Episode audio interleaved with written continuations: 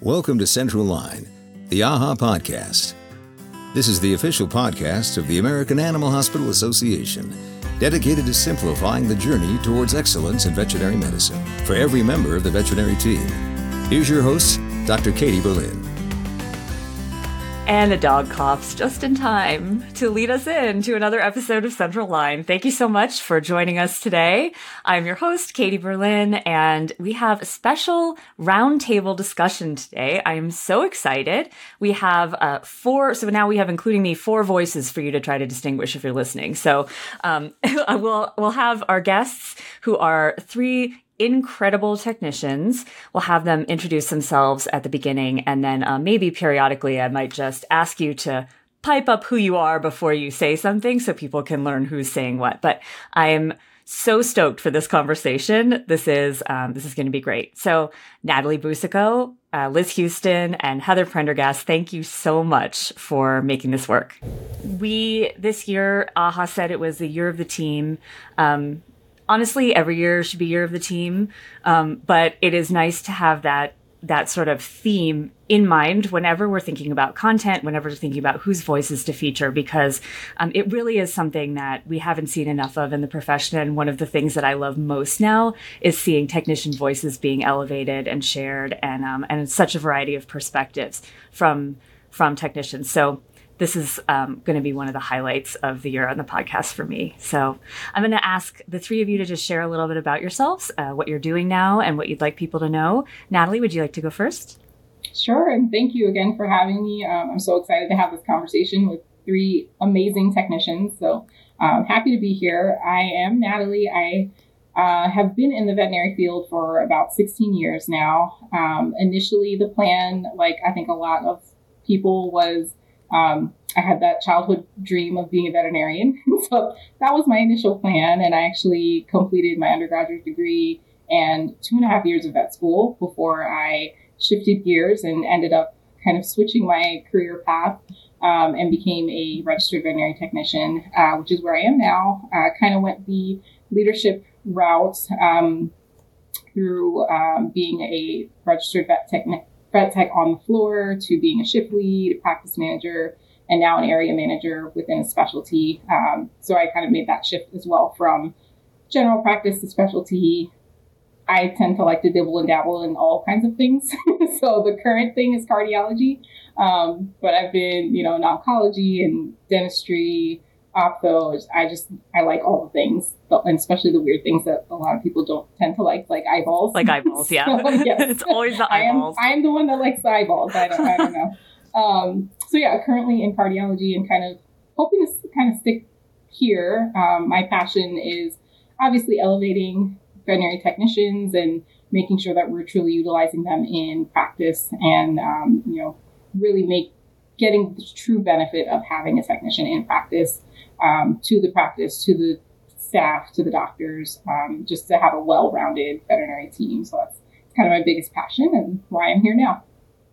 Love it and perfect for our conversation today. Um, we're going to be talking about, I didn't even say that. It doesn't matter. Like we could have the three of you just talk about whatever, but we are going to be talking about team retention today, specifically technicians. How do we keep technicians from leaving? mm-hmm. How can we get them to not ever want to leave? Um, and that is a question that everybody, I think, wants to know. Um, and Natalie, what you just said in your, in your bio, like I hadn't really thought about that as being something really um, you know, specific to technicians versus veterinarians that you can hop specialties if you want to. Um, yeah. You can work for an ophthalmologist for a while and then go work for a cardiologist. And it's really cool because you never have to get bored um, with one specialty and um, you can always go back to general practice or ER. I love that so much. And I never thought about it that way. Yeah, so. it's awesome. Um, all right, Liz, you're up. Hi, I'm Liz Hughston. I am an RVT. I actually um, hold every available U.S. credential for technicians. So I'm a CVT, LVT, LVMT, RVT, and I'm a veterinary technician specialist in small nice. animal internal medicine and emergency and critical care.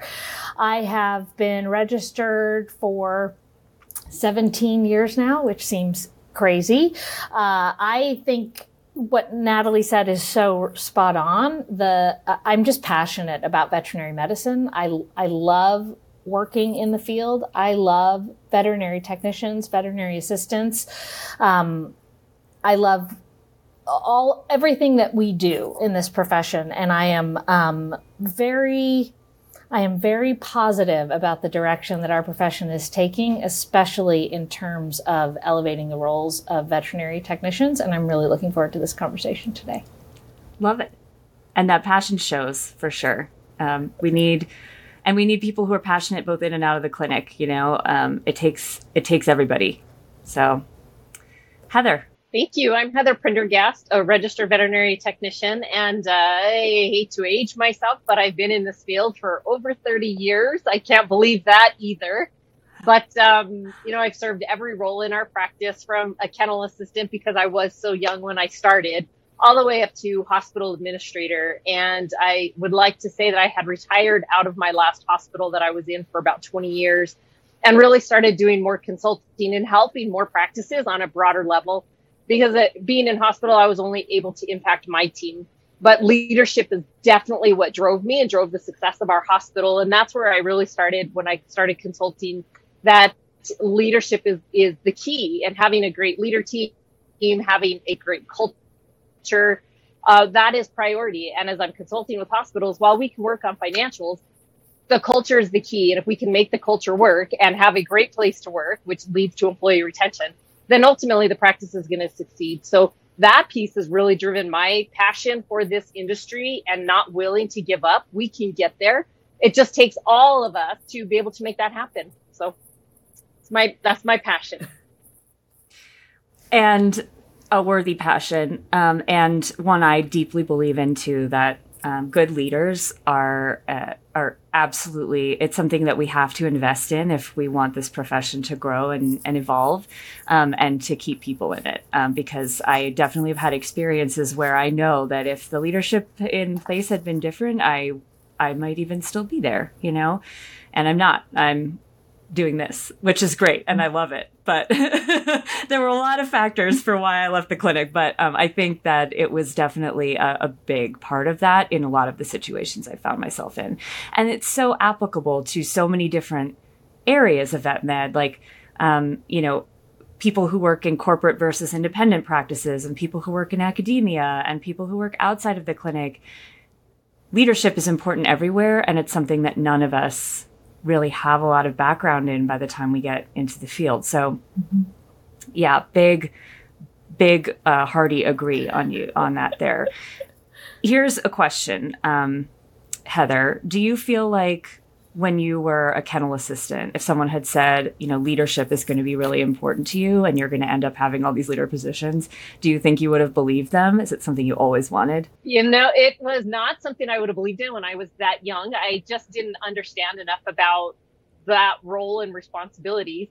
That has completely shifted where yes, even kennel assistants need some leadership because they are going to be leading clients in some way and they're going to be leading uh, and maybe another team member. And so the more that we can share the growth, while it may not be as high level as it is for a practice administrator or manager, I still think that they need it. And that also helps them lead themselves better, both personally and professionally. So it's a nice way to grow individual team members, even if they're just kennel assistants.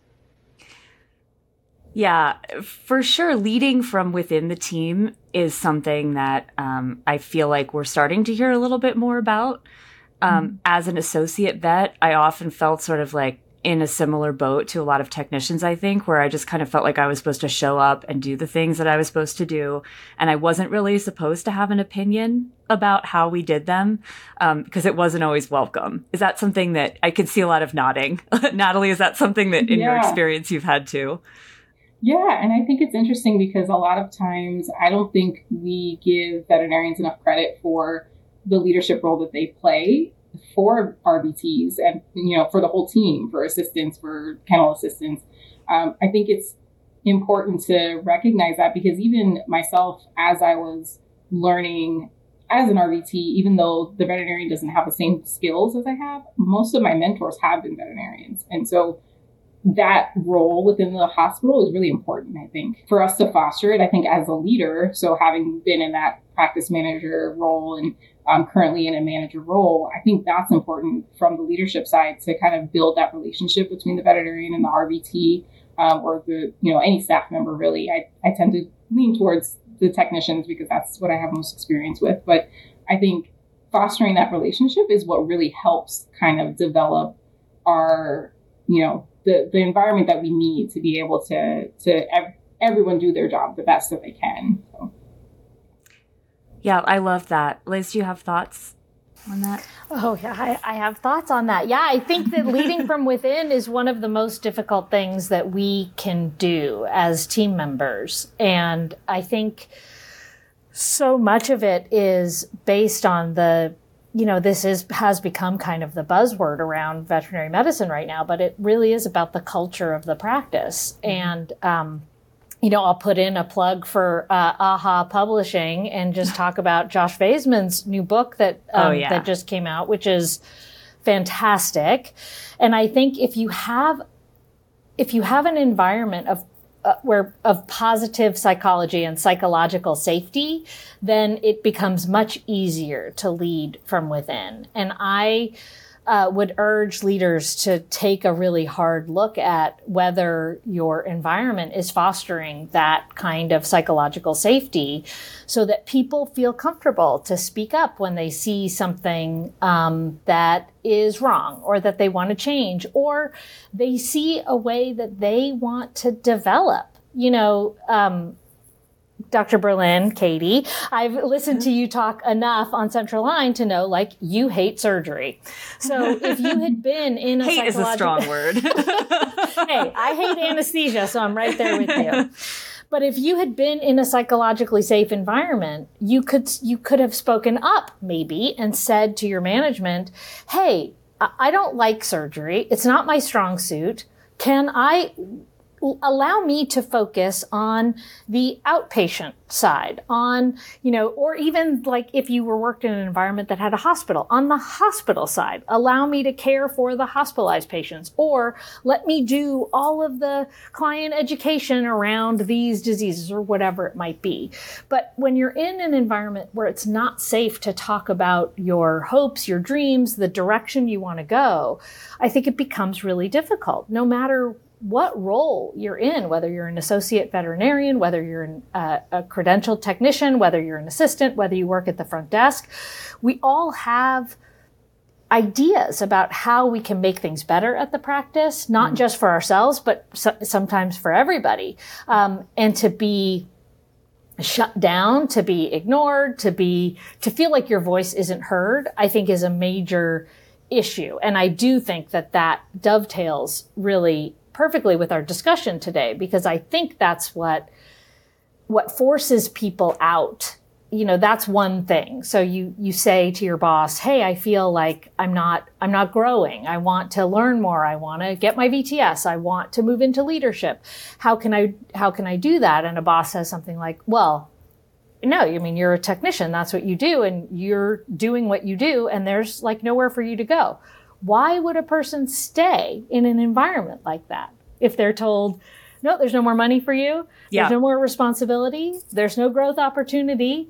Um, but all of that comes from from a lack of leadership because a yeah. leader, I think a true leader is someone who is open to hearing that kind of feedback and to finding ways to maximize the team that they have. And not only that's just going to help the team members. It's going to help the practice. It's going to help the bottom line. It's going to help everything overall. Uh, so I think that's where the leadership is really is really key, especially in terms of retention.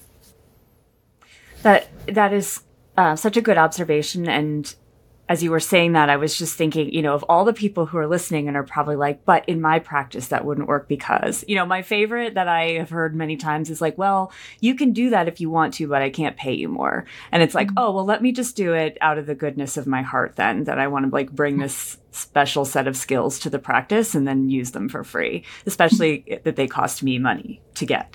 Um, and I, you know, thinking about that, I'm thinking about the leaders I've had that are really good and the leaders that are not have not been so so great in a lot of respects. And the big difference is that when you ask them something, the good leaders don't say we can't and then list all the reasons that we can't.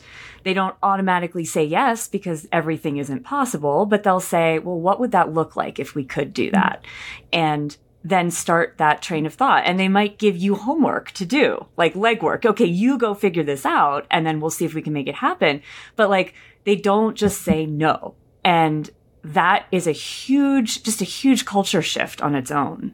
Heather, you've been in every role in the hospital. and so I'm very curious about your perspective here. You know, we're talking about how to keep, oh no. Uh-oh. Oh no. As soon as I asked Heather a direct oh, no. question, she disappeared. Oh, it's a sign. Okay. so I'm going to ask, uh, because we're still recording, so hopefully she'll come back. So I'm going to ask um, you both then, like Natalie, um, having grown through this profession a little bit, like the more you learn, do you find yourself thinking of all the reasons why something can't be done? Like, do you find yourself identifying more with that sort of practice owner role where their their job is to like keep hold of the finances and make sure we don't get too out of line on you know and don't set a precedent? Um, or do yes. you feel like the more you learn, the more you realize it's possible? I think definitely in my like baby stages as a leader, um, I fell into that mindset for sure. Um, always thinking about, well, that's not going to work because of this, or you know, well, what's our, our labor cost going to look like if I add that extra technician that this doctor is saying that they absolutely need? You know, that's always how it starts out. But I think as you grow in the profession, kind of just similar to what Liz was saying, that the environment is what becomes important in building that culture. I, I'm going to use the buzzword too because it's really important to me. I think it's it's a huge part of how we keep our technicians and how we keep any staff member really is culture more than anything. Uh, but I think as I started to learn that, then I started to look at all sides of things. Okay, what would it look like if I add an additional technician? Do we have the space to see an additional patient and you know make it get a return on that investment? You know, we we can still look at it from a business standpoint, but being open to that, I think, has definitely been something that I have to like flex my leadership skills on and, and learn how to incorporate into my role. But yeah, for sure, it, it started off as no, like that's not going to work. I like this is these are the reasons why that's not going to work. Uh, which I think that perspective also is helpful to have, you know, to know in the back of your mind what your challenges might be. Right, that's still you can't ignore that there are going to be labor costs, that there are going to be you know obstacles that come that you'll come across. Um, but not leading with that. I think leading with the yes and then kind of sprinkling in the, the challenges and how do we work around that, I think is how you get there.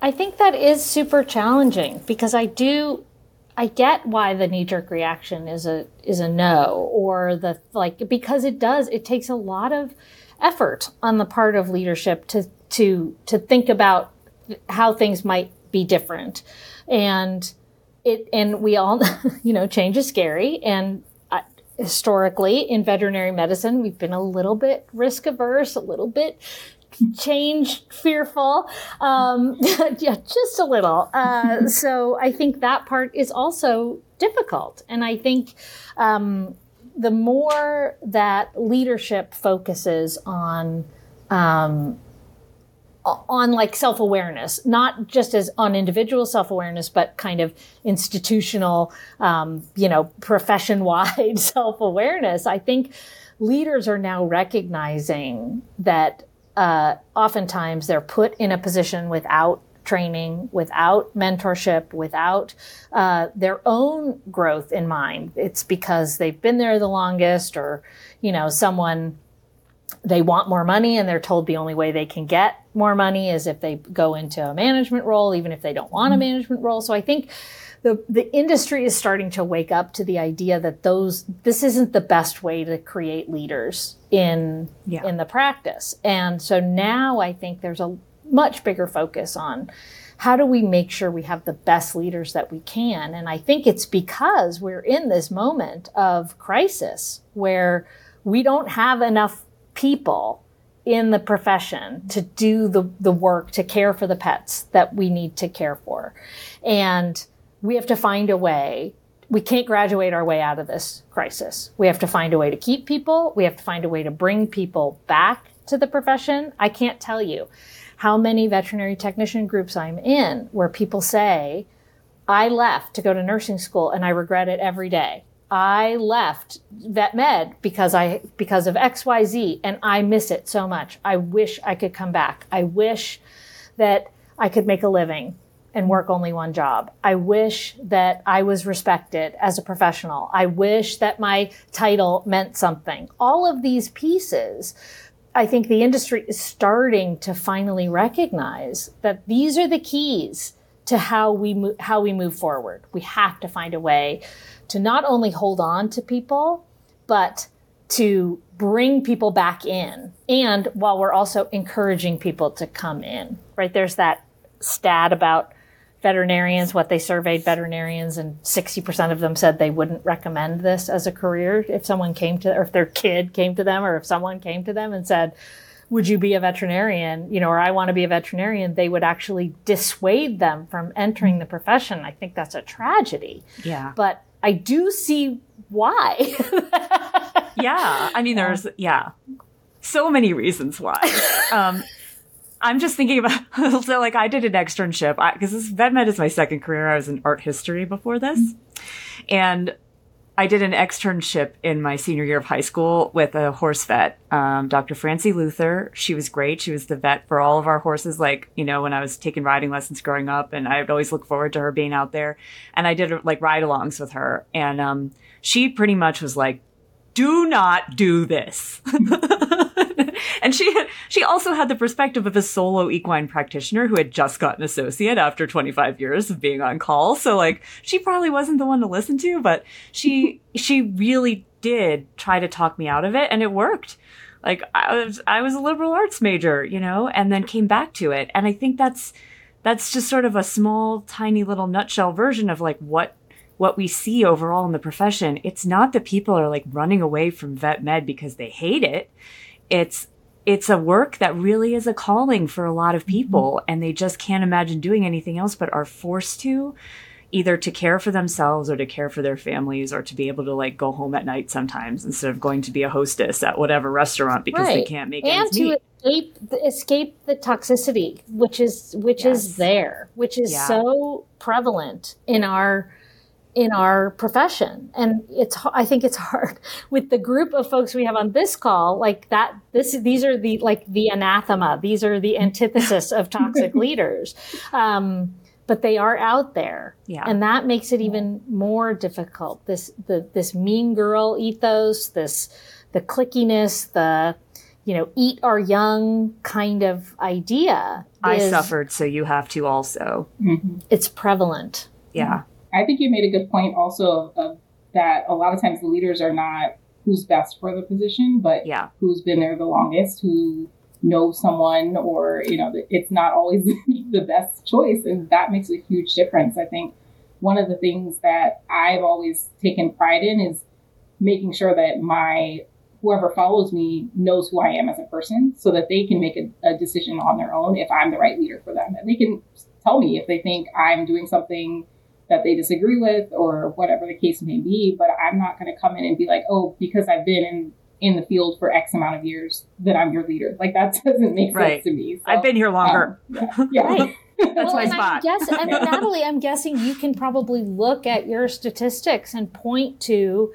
you know, your retention, your turnover rates, and and I think that is I think that is how we're going to move the needle. We can yes. talk until we're blue in the face about psychological safety and the importance of culture and all of that. But there are going to be some entities in our profession who are only going to look at the bottom line. And I think there's an argument to be made. I know that we need data on this. I know we mm-hmm. need probably some someone out there to do a study on this and, you know, kind of looking at that Flourish Veterinary Consulting for mm-hmm, that study. Yep. Um, but I think that we could look at at how we know how much how much turnover costs, mm-hmm. and so I think you could find a way to figure out how much psychological safety and a and a positive environment is actually contributing to the bottom line in Absolutely. terms of attracting people to the practice. Um, like I don't know Natalie, you tell me, you know, do you guys have a backlog of, of people who want to work at your practice or are you as desperate as everyone out there to find people? well, I, I don't know if I can take credit because I haven't been at my current practice for very long, just been about a year. But um, I will say that there is a positive culture of, you know, people who come, they really only leave if there's something like a major life event or, you know, some reason that's not um, that's not job related that they they tend to leave. And i think it's well known that it, we foster a culture of you know everybody's opinion counts um, everyone feels comfortable and safe. And so i do think that is a huge thing It's of you know not just my leadership in, in specifically but the leadership that they incorporate into the the structure of the the company as a whole. I think they don't pick anyone to be a leader within this company. So um, I, I do think there's something to be said of that. And, you know, looking back at my leadership in other companies, I have historically taken over, you know, clinics that have been struggling a little bit and, you know, they've had some toxic leadership before me. And so there's been a lot of challenges of changing that mindset and, and showing them that you can have a practice manager that cares about you. You can have someone that's going to put on scrubs and get in, you know, next to you when somebody calls out and not just say, oh, well, like, you know, deal with it. Um, I think that showing them rather than just being that name in the face, I think that has made a huge impact. Um, and I've had technicians come up to me and say, I'm so glad that you're a technician because you understand. Um, and, and, that's not always the case with some some leadership. So, yeah, for that's sure. For sure. Mm-hmm. And here's a, a, question because I know there are a lot of places that have good intentions and the execution may be lagging behind the intentions a little bit because life is super busy and stressful. And like, even if you have a study that says it's worth this much to really work on the, the culture of your practice and, you know, um, really work on psychological safety, it's still hard to prioritize that when you have, you know, a wait list for clients of six weeks and like, you know, somebody's calling out every day or whatever, and you mm-hmm. still have maybe some toxic team members that you're not really sure what to do with. And how, so like, how would you think or how have you seen that process kind of get jump started? Like, where the heck do we start?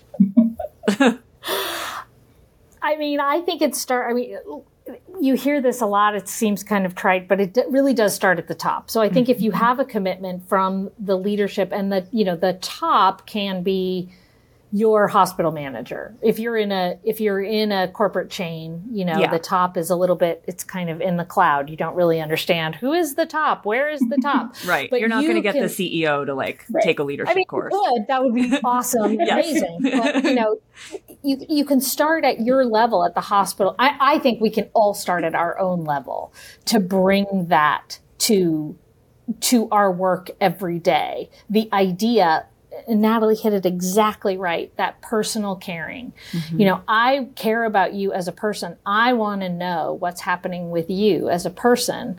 Um, and I, I, want you to bring your whole self to, to the, to work. I, you know, you hear a lot about, oh, leave all, leave, leave home at home. And, you know, but I think we all have to bring our whole I'm selves to work. yeah. And if we're struggling outside of work, that struggle is going to spill over into yeah. our work. And I think it's important that, you don't have to share everything. I'm not talking about being TMI and like laying it all out on the table, but but the the space to be able to say to a coworker or if you're the hospital manager to your leads or or on down like hey, not just the through the treatment area, hey, everybody doing okay? Okay, great. See you mm-hmm. later. Like, hey, a sit down, a check in once a week, once every 2 weeks. How are things going? How are you feeling? Are things do you need is there support you need from us, from the practice? Um, is are are there things that you see we could change? Whatever it might be. Those small steps, it doesn't have to be a big thing, a 10 minute check in, you know, where you can say to someone, I personally care about you. I am here listening to you. I am connected to you. And I really want to hear what you say.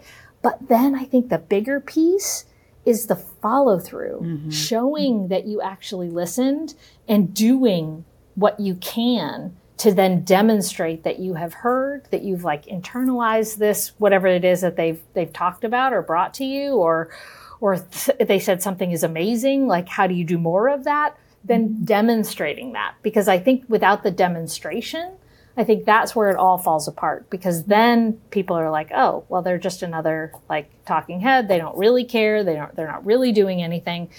And I think we all have little things that we can do, um, no matter our level but I do think it starts at the top. And I think if the manager starts that, that process, and I know we're slammed with clients, we, we feel like we don't have time to do any of these things. And I think we have to make time to do these things um, because these are the things that are going to make the biggest difference down mm-hmm. the line.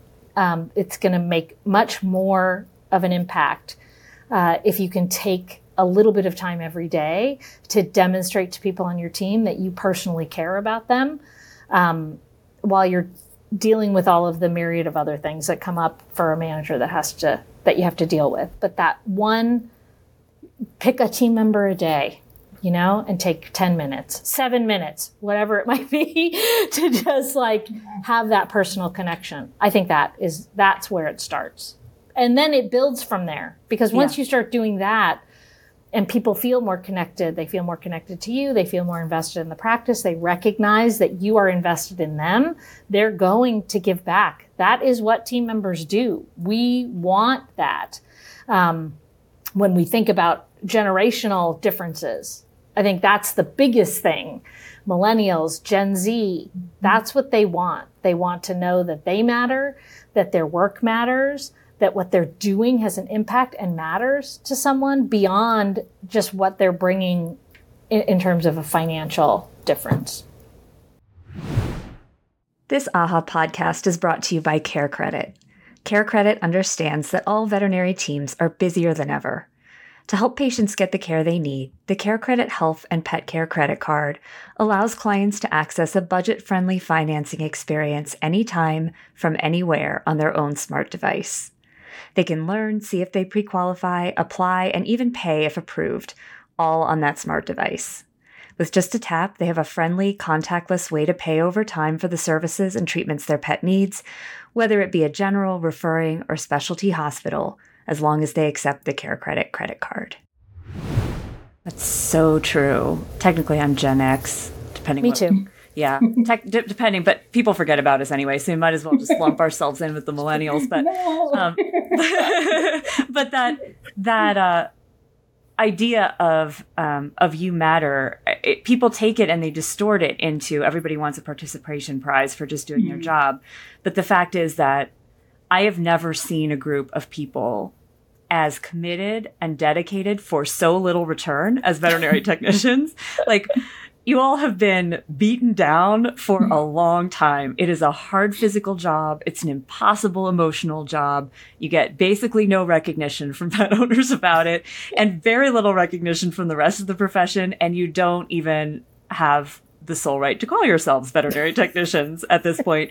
And so it is, it is, um, amazing to me how much technicians do for so little and how absolutely committed as a group you are to stick with it as long as you can. And just knowing that so many technicians leave the profession. I mean, what is the average career like 5 years or something before people leave? And and they almost all say, I want to go back, but I can't. Or these things would have to be true if I went back. They're already saying them. It's already out there. It's not a mystery. And they're asking for, for like please treat me like a human and pay me enough so that I can pay my bills. Like that's it. That's literally it. Literally it. Yeah.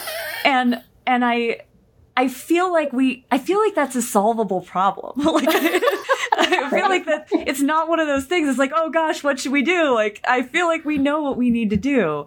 So why is it so hard for us to do it? I think that's the million dollar question, right? like, yeah. I think a lot of us leaders know what the barriers are and we know why they exist.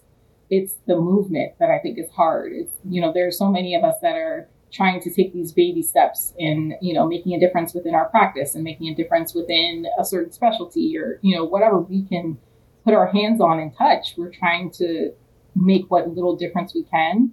Um, but I think until we start to have more of these conversations, more of these, you know, get these podcasts out there, get all of this type of continuous motion with discussing the issues and, and bringing it to light, I think that's what's going to help us get there. It's, it's just really getting every leader in the profession to be like, what can I do? What what little bit can I do to make a change within my own practice that will contribute to the the bigger picture? I think there are, I mean, there are big systemic things that we can do, but those take real commitment mm-hmm. and leadership that um, I think many people don't feel they have the bandwidth for the mm-hmm. the or maybe they just feel like I'm just a lonely technician. What can I do to fix these systemic issues? And I think Natalie, again, just spot on. It's continuing to have the conversations and finding ways to get yourself into the places where these discussions are happening. So, you know, I'm here on this podcast, Natalie's here on this podcast. We're talking about it. We we have a platform to to amplify the voices of other folks. Uh, but one big way, and I'm just going to put in a plug here for state veterinary technician associations because I think they are doing huge. They are just doing hugely heavy lifting right now in the profession to fix issues on a systemic basis and really pushing the conversation forward in their own states. And I think that that is the place where the impact is starting to be felt. And I mm-hmm. think that state veterinary medical associations are feeling that a little bit more. And what happens then is it starts to trickle up because if your state vet tech association is out there advocating you know in the legislator in the legislature at veterinary medical board meetings having these discussions making sure that the veterinary medical board is paying attention to credentialed technician issues mm-hmm. in the state and and reminding them what those issues are and like continuing to push that envelope at that level what happens is the state VMA pays attention to that. They, you know, they hear those discussions. They see what's happening. They go to a House of Delegates meeting for the state and they talk about those issues there. And then what happens is that gets up to the AVMA House of Delegates meeting. This is, you know, people say they don't like politics. They don't want to play politics. They, I just want to come to work and do my job. But but if we truly want to create the big change, yeah. we have to push it from from the grassroots up into the areas of the profession where the decisions are really being made. Liz, I'm so glad you said that. I actually, the state I'm in, our veterinary technician association dissolved um, within the past couple of years, and it broke my heart because they were doing amazing things, putting on CEs, doing events, and but they just didn't have the support. They didn't have the bandwidth. You know, it was a couple people doing all of the work um, and just not having a, a, pipeline of leaders to follow.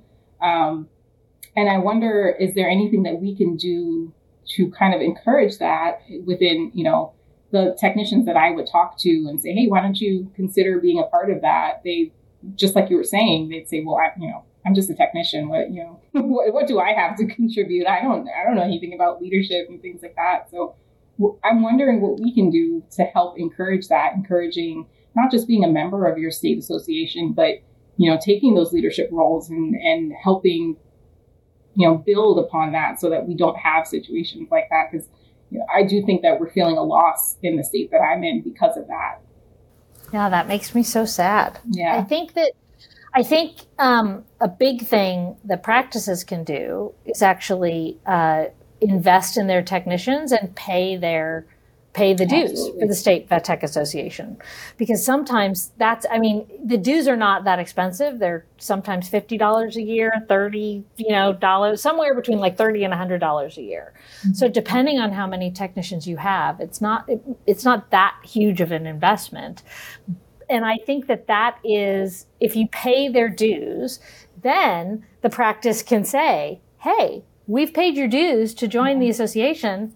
Have you gone to any of their CE? Have you volunteered to be on a committee? Are you like, how can we also support you in getting more involved in your mm-hmm. state association? And maybe it's, you know, we'll pay you half time if you go for the time that you're volunteering uh, for your state association, we'll pay you a quarter time or we'll pay you 50 bucks or whatever it is, right? You figure out the, the financials and how they work. But that's how you can incentivize people getting involved because you can say, Hey, if you're volunteering for your state association, you're, I'm, you know, a member of two VTS academies and I, I do a lot of volunteer work for the VTS academies and we incentivize our members to be involved by giving them recertification points. So like mm-hmm. everything they get involved in, they get a little, a little thank you and the, you know, hey, you can do this and we'll give you a little bit of points that helps you recertify in five years. And I think that kind of a thing is how a practice group, a, how practice leadership can encourage the, the folks in their organization to get involved. The other side of that, of course, is helping to make sure they have good work life balance, which is what technicians all want, you know, and Katie mentioned it, you know, we want to be paid enough so that we can pay our bills with one job.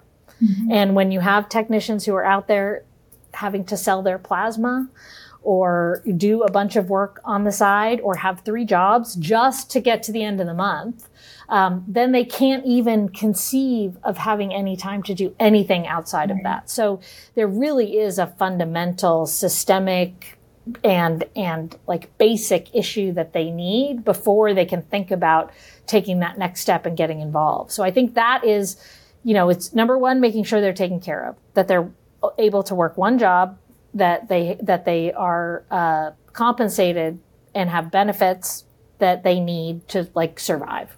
Okay. Mm-hmm. Now we have that part done.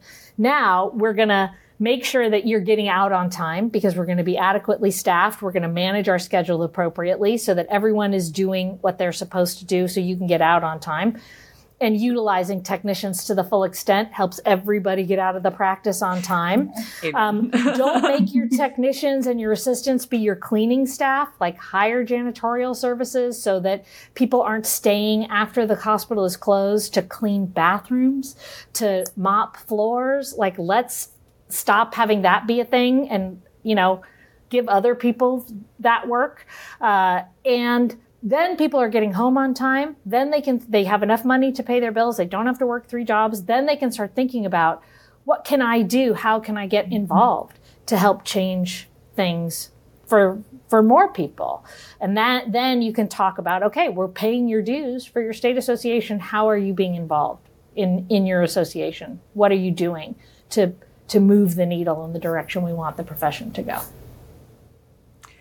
In listening to you, um, you know, going through sort of that, it's like a, a list of, it's like a continuum of like what you can do to make this possible for your, for your team members.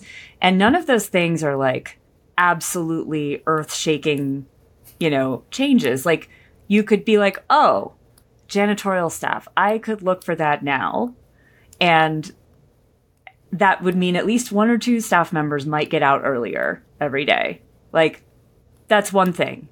And I I think it's just like so many things where we realize that it's the the one step at a time approach like just do the next thing and maybe not it is a long game um, but you can't focus on the end of the tunnel all the time because it is a long tunnel. Like we've been in this tunnel for a long time.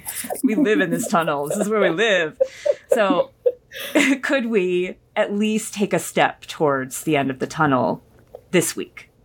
Um, and I was also thinking, you know, when you were saying like there are there are so many people that are just doing what they need to do to get by that they can't possibly think of anything they'd rather do less even if they could find the time than like sit in a room with other technicians like argue about what we should be doing next you know? Like let's face it there's a lot of there's a lot of strong personalities in those rooms and there should be um, because that's how things get done.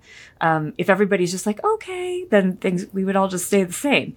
But that means that that selects for only a certain type of person with a certain set of circumstances that's going to be making the rules and helping get things changed. And that has led to a lot of things in vet med that, you know, are, are causing us to stagnate. Um, So people in hospitals where they really haven't historically had a great culture and work life balance and they have not been able to empower their teams need to think about this maybe the most because those staff members need to have a voice um, and figure out how to fix the system so that it's not like that forever. And one thing that I've noticed in talking to some technicians is that, like you said, they might say, "Oh, I'm I'm just one technician. Like, what can I do?" But they also, and I'm generalizing, obviously, but associate vets are kind of like this too. People have not empowered them before, and it's not a group of people that I feel like have had people telling them forever, "You can do whatever you want. You can make a difference. Like, no matter what your title is." What can we do about that? Like, how can we get technicians to feel like they mm-hmm. can make a huge change and it's worth their time to try. Yeah, I think it all just goes back to leadership. Just having someone in your corner that's encouraging you and you know showing showing that they see you, that they see your your strengths, that they see what you're capable of. Um, I think that's been something that was missing in my career. You know, early on, it was the same thing Liz was talking about. You just show up, you do your job, you're you know, you clean the bathroom and you go home. You know, it's it, it's hard to feel like you have anything to contribute when you're you know there's no one that's supporting that. So I think just having uh, whether it is your direct line manager or another technician in, in the clinic, whoever it is that can kind of partner with you and, and encourage you and say, hey, you're really good at that. You should, you know, teach a wet lab on making blood smears or you know whatever the case is encouraging that growth and then showing you that you have something to contribute i think is a huge part of that we have to that. continue to remind people there is so much um, we have a we have a big self-confidence issue you know generally speaking as veterinary technicians you know the the veterinary assistants veterinary team members period the amount of mm-hmm. times that I hear or see someone put just in front of their title. Um, we have to stop doing that. Uh, mm-hmm. we are co equal members of the veterinary healthcare team. We serve a different role than the veterinarians do. Mm-hmm. And I get that there is a hierarchy in terms of supervision levels and things like that. Um, and I also think that when we work together, that hierarchy is pretty flat in a good in an organization where technicians are utilized fully and respected as professionals and i think that it's it's slowly shifting now to understanding that technicians credentialed veterinary technicians are professionals who have invested in their profession and in themselves and that they feel uh, that they feel a sense of duty and responsibility, and that's demonstrated by holding a license to practice. Mm-hmm. And so these veterinarians who say things like, well, it's all on my license it's, if a mistake happens, like, you know what, it's not because I have a license that I also have to protect. so I would like you, veterinarian, not to delegate things to an assistant because guess what? That's my license. If something happens in the practice, that's mm. on my license too. So how about we not do that? How about instead we respect each other as, as professionals doing the things that we can do best. So, mm-hmm. or that we're limited to by law, right? Veterinarians do four things. They do surgery. They make a diagnosis. Or not. They deliver, or not. They deliver a prognosis and they write prescriptions. And, mm-hmm. and everything else, depending on the level of supervision, depending on your state law, should be either a credentialed veterinary technician or a veterinary assistant doing those yeah. things. And if we do that, if we truly utilize people, elevate them to their, to their full potential, their fullest level of education, skill, knowledge, then I mean, it's a bit of a chicken and egg, but I do think the respect then comes because mm-hmm. you can start proving yourself to what you what you know, what you can do. Then you're going to be trusted more. Then you're going to be able to do more, to contribute more to the bottom line of the practice, which means mm-hmm. that the practice is going to understand your value more. Until we get to that point where we are where we stop denigrating ourselves where we stop putting just in front of our in front of our title and really stand up and say i am a proud RVT and I am good at what I do and I know what I know. I mastered 240 or demonstrated proficiency in 240 hands-on skills and passed a national exam. I can do these things. And hey, veterinarian, allow me to do these things. And I am okay starting in a low risk situation and environment to demonstrate that I can do these things and build trust with you. Uh, and you have to give me the chance to do that. Mm-hmm. And I, so I think that it really is, it's going to take a whole profession wide like team effort. And we need veterinarians who are supportive of us to continue to push that with their associates because we're not in those rooms where right. discussions and decisions get made. You know, if you're in a practice and they have doctors meetings, you know, I always just hope there's someone in that room advocating for the team mm-hmm. whether it be the hospital manager, whoever's leading that meeting, the medical director, someone. You know, yeah. if so if the doctors are complaining, I'm not getting out on time because I can't get my records written, you know, okay, well, what's your technician doing? What's your assistant doing? Why what is what are you placing catheters? Are you doing blood draws? Like what what's the what's what's happening here that is impinging on you being able to get home on time that's affecting your quality of life that you're then coming to you know, complain to me as the medical director about. Uh, rather than, you know, you just need to be more efficient or you need to figure out mm-hmm. how to manage your time better. Like yep. those are the kinds of, the, of discussions I think.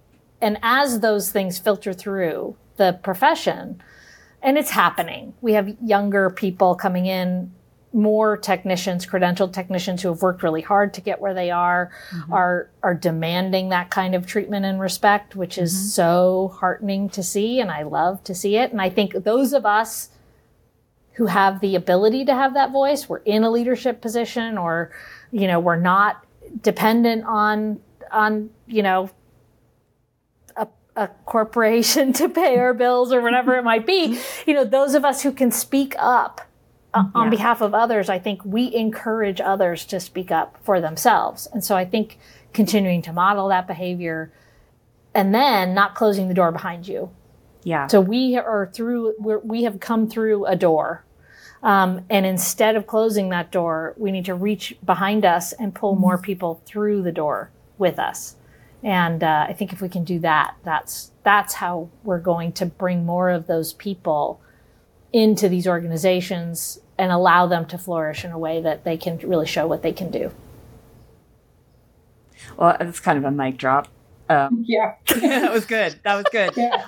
I, and I, I know how do you follow that? I, well, and I have I have a yes and to add yes. to that, um, which is then when you've empowered people to speak up for themselves and encourage them to do that, and given them the ability to go out and do things, you know, that they're that they're skilled enough to do, don't punish them for doing that. Right. Um, right. And I speak from experience and also from watching this happen, which is like, oh, you know, then suddenly a technician might be viewed as entitled because they actually do want CE money or they want to go to a training on something and learn how to do ultrasound or something like that. And it's like, you know, how dare she ask for that money, you know? And it's like, you, you told her that you valued her and this is how she's responding. And that means you did a good job. And this is a good thing for everybody. And, um, this is something, and I, I know it doesn't all come back to gendered issues, but I do feel like because there are so many people in this profession who identify as female and we're taught not to ask for things and to apologize if we ask for more than we're offered.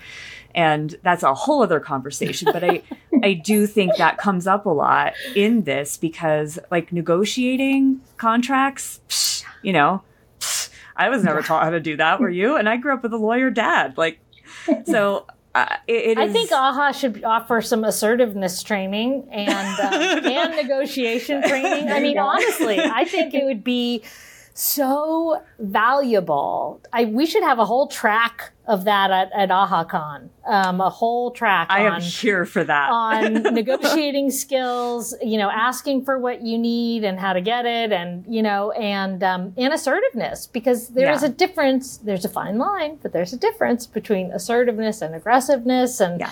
how do you walk that line, and how how to not be a doormat, and you know, it is we do have we know we have the studies to show we have pers- certain personality types in this profession and i think those are the personality types who need that kind of training yeah, definitely. Um, the not waiting to bring something up until it's it's an angry blow up, which was very difficult for some of us to learn, and now we can't shut up. Yeah. So that is the downside. Is like you might have people who actually express their opinions on the regular, even when you didn't ask.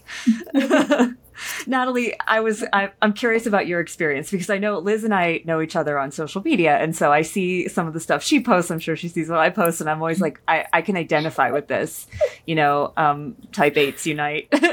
Yeah. But I um I was wondering if that's something you've experienced where you've had to grow into being more assertive and asking for what you want, or if you've been perceived as too aggressive. If you have done that, Yeah, and I I follow Liz on social media as well, so I definitely identify with a lot of things she says as well.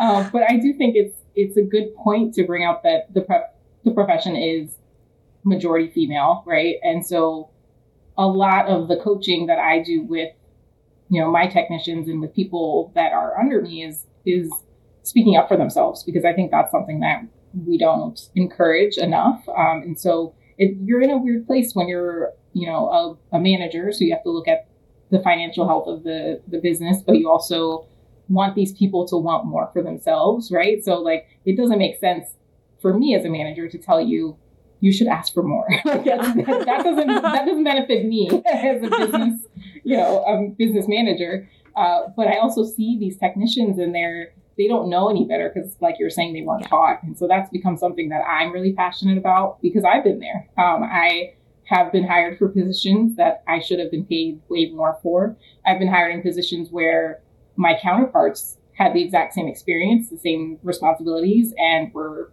paid more than me. They were white males.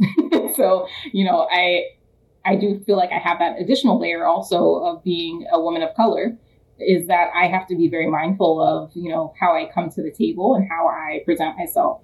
Uh, because there is that kind of the balance, like you guys are talking about, of not being that angry person, right? But also, you know, I do want to speak up for what I feel like I deserve and what what my value is within the practice. So yeah, it's been it's been something that I've grown into over many, many years, just after realizing and having people that poured into me, um, other, you know, women of color within the profession, um, veterinarians, vet techs, others that saw me and saw, you know, saw themselves in me and were able to help me kind of kind of get to that point where I can still say what I need and I can be firm without being seen as progressive because that is definitely a thing. So, um, but I, I don't think it's just a, a you know a racial or ethnic thing. I think it it comes down to just us as women. We all are taught, just like you said, that you know, say thank you, say please and thank you, and and be you know be soft, be and these conversations are coming back up in like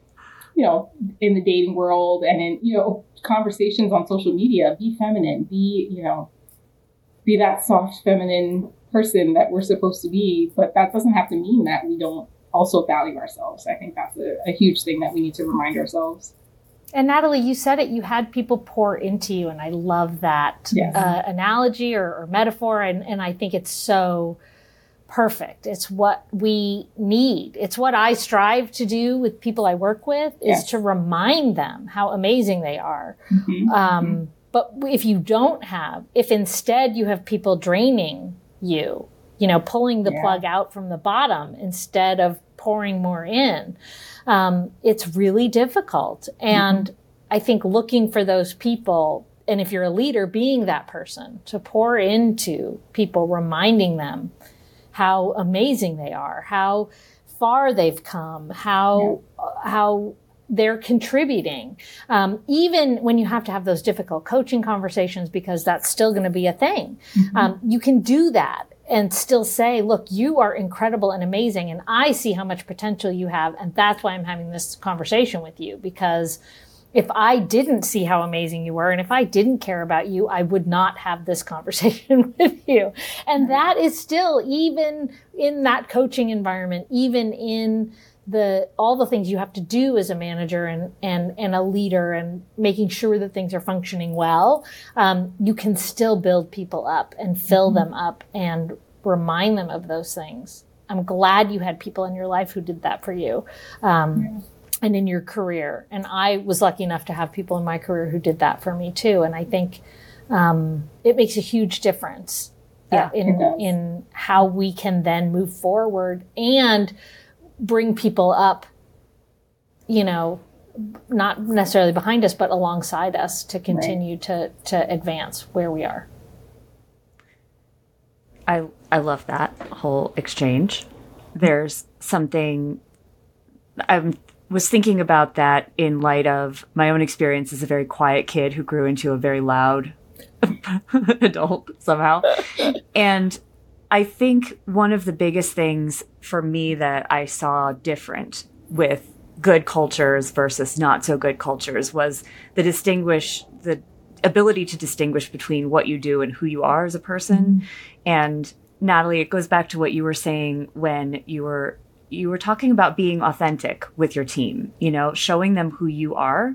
And that automatically earns you so much trust when you're willing to show them like if you're having a bad day or you're like i'm sorry like i am not really present right now because i've got something going on and i'm distracted like this this makes you a good leader not a bad leader mm-hmm. because we all bring all that stuff with us and not admitting it just makes us makes it feel like there's a wall between us and that trust is what allows them then if you give them feedback that isn't maybe you know that is constructive it's more about, okay, I see you and you see me.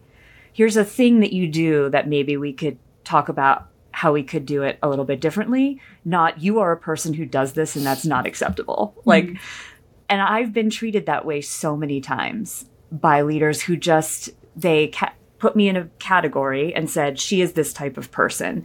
And it kept me really afraid for a long time because I, w- I was afraid to be you know, to be put in a category I didn't feel like I belonged in.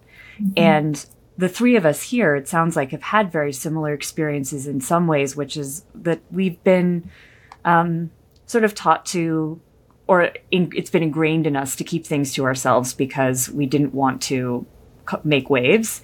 And we figured out that that wasn't that wasn't good. Like we were not about that life. and Natalie, you ha- you do have an, an extra component of being a woman of color. Like I know the statistics, but I can't imagine being in a situation where automatically I sit down at the table and there's something else that's like another box that they put me in. Um, I think as an industry, we do still have a lot of work to do in this area, but we have an advantage, which is there are a lot of women and you know people who identify as women in this field. So if we decide as a group to do things differently it will make a difference. It has to. Um, and i love hearing from two strong women who have navigated this themselves and said okay i, I know that this is going to be a thing and i'm going to have to figure out how to navigate it.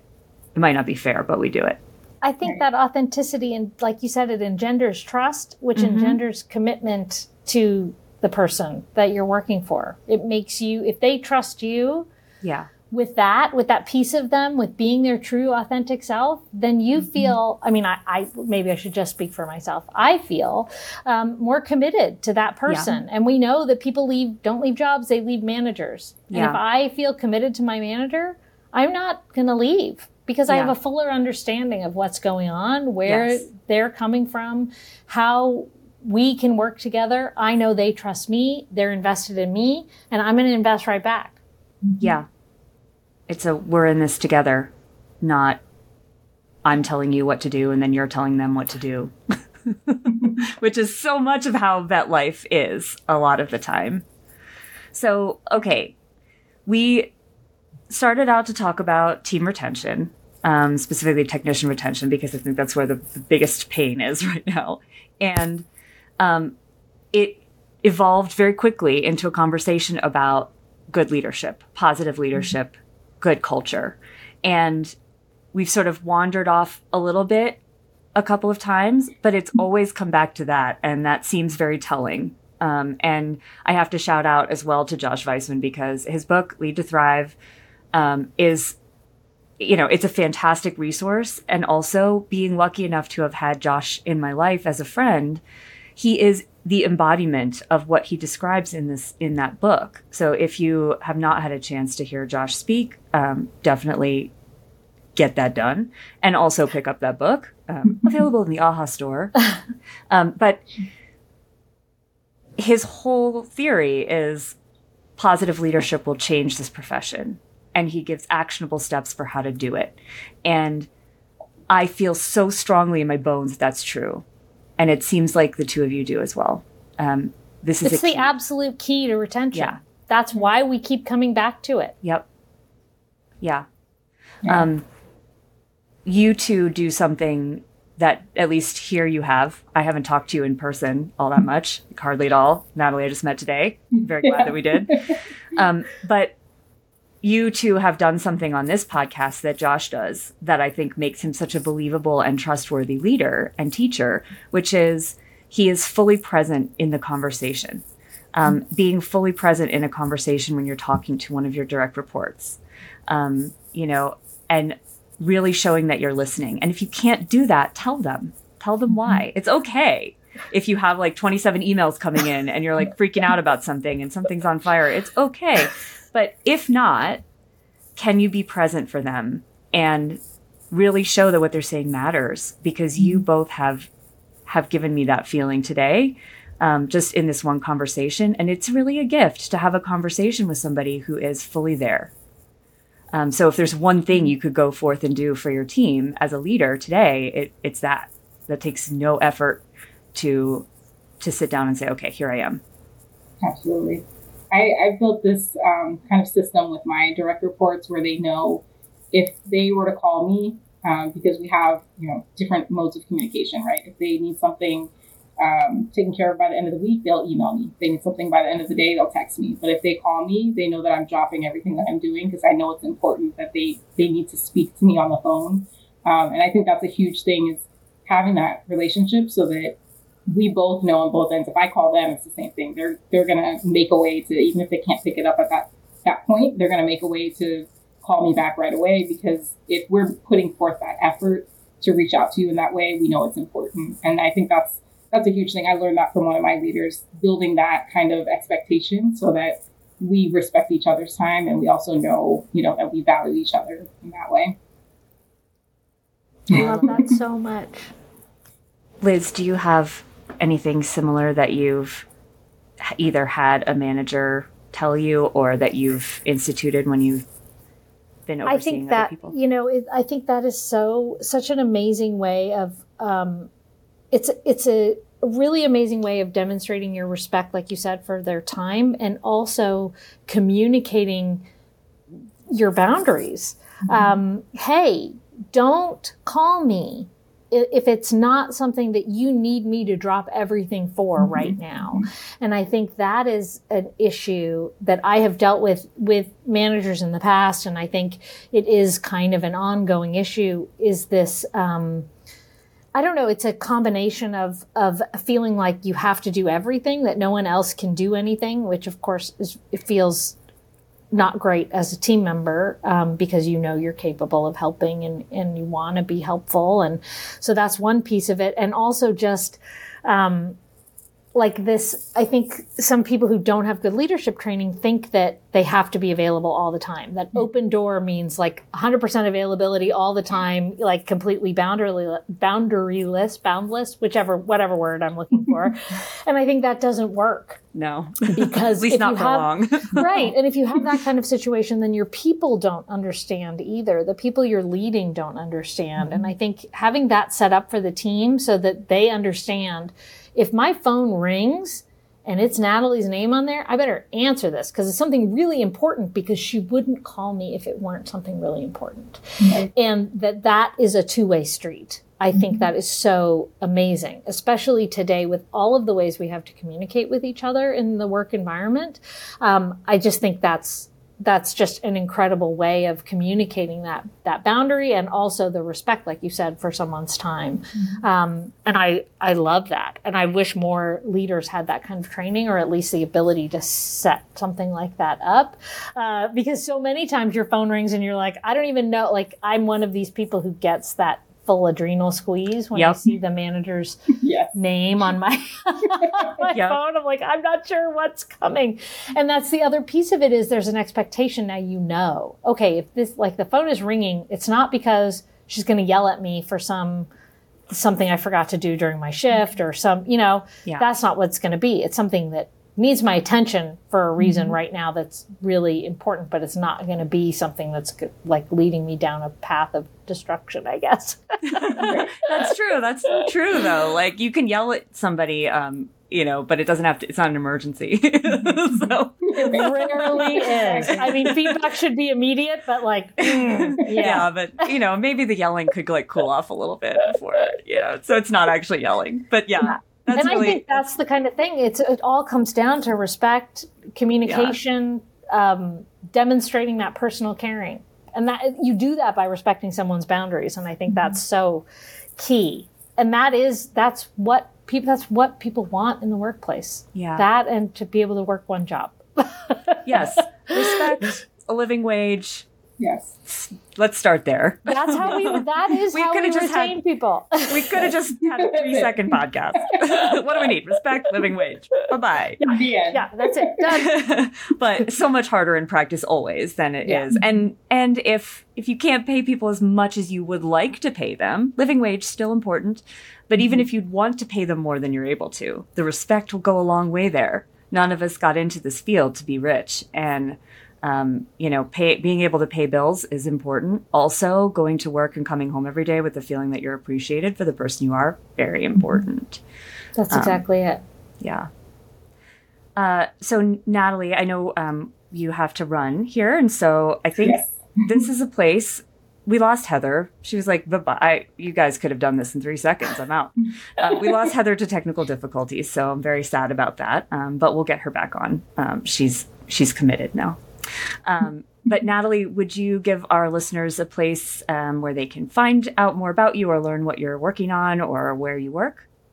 Sure. I um I don't really have a lot out there on social media. Power to you. that's, that's not um curly hair related. So if you want to know about curly good. hair, You have great hair. uh, but I do have a vet tech page on Instagram, so you can follow that. It's natalie.b.rvt. Um, so that is my like professional Instagram page. um, I'm gonna try to do better about updating that because I, I do tend to do more of the, the curly hair content than vet tech stuff. But And also important. um, yes. I love the curly hair content. I wish I had curly hair to need curly hair content. you can Um, watch. It's, it's fun. You can follow me. I'm uh, at Liz Hughston, H U G H S T O N, on Instagram. And it's, you know, a mix of um, vet tech stuff and then what Instagram is like pictures of my pets and, you know, food I eat and stuff like that. So Authenticity. what it's a, there's a lot of authenticity, that is for sure. Um, a lot of Enneagram content too. But yeah. uh, I, I always appreciate that. Makes me feel less alone. and then because I'm, you know, an old white lady, you can find me on Facebook, also at Liz Hughston. Samesies. uh, well, thank you both. This was so much fun. And I'm sorry we lost Heather, but I really, you are both um, shining lights. And I really, I feel optimistic too about where the profession and veterinary technicians, especially, are headed with people like you at the helm. So thank you so much for spending this time. Thanks for listening to today's episode of Central Line, the AAHA podcast. If you love what you hear, please take a moment to leave us a rating and review. For more resources to help you simplify your journey towards excellence in veterinary medicine, we invite you to visit aaha.org. That's A A H A dot O R G.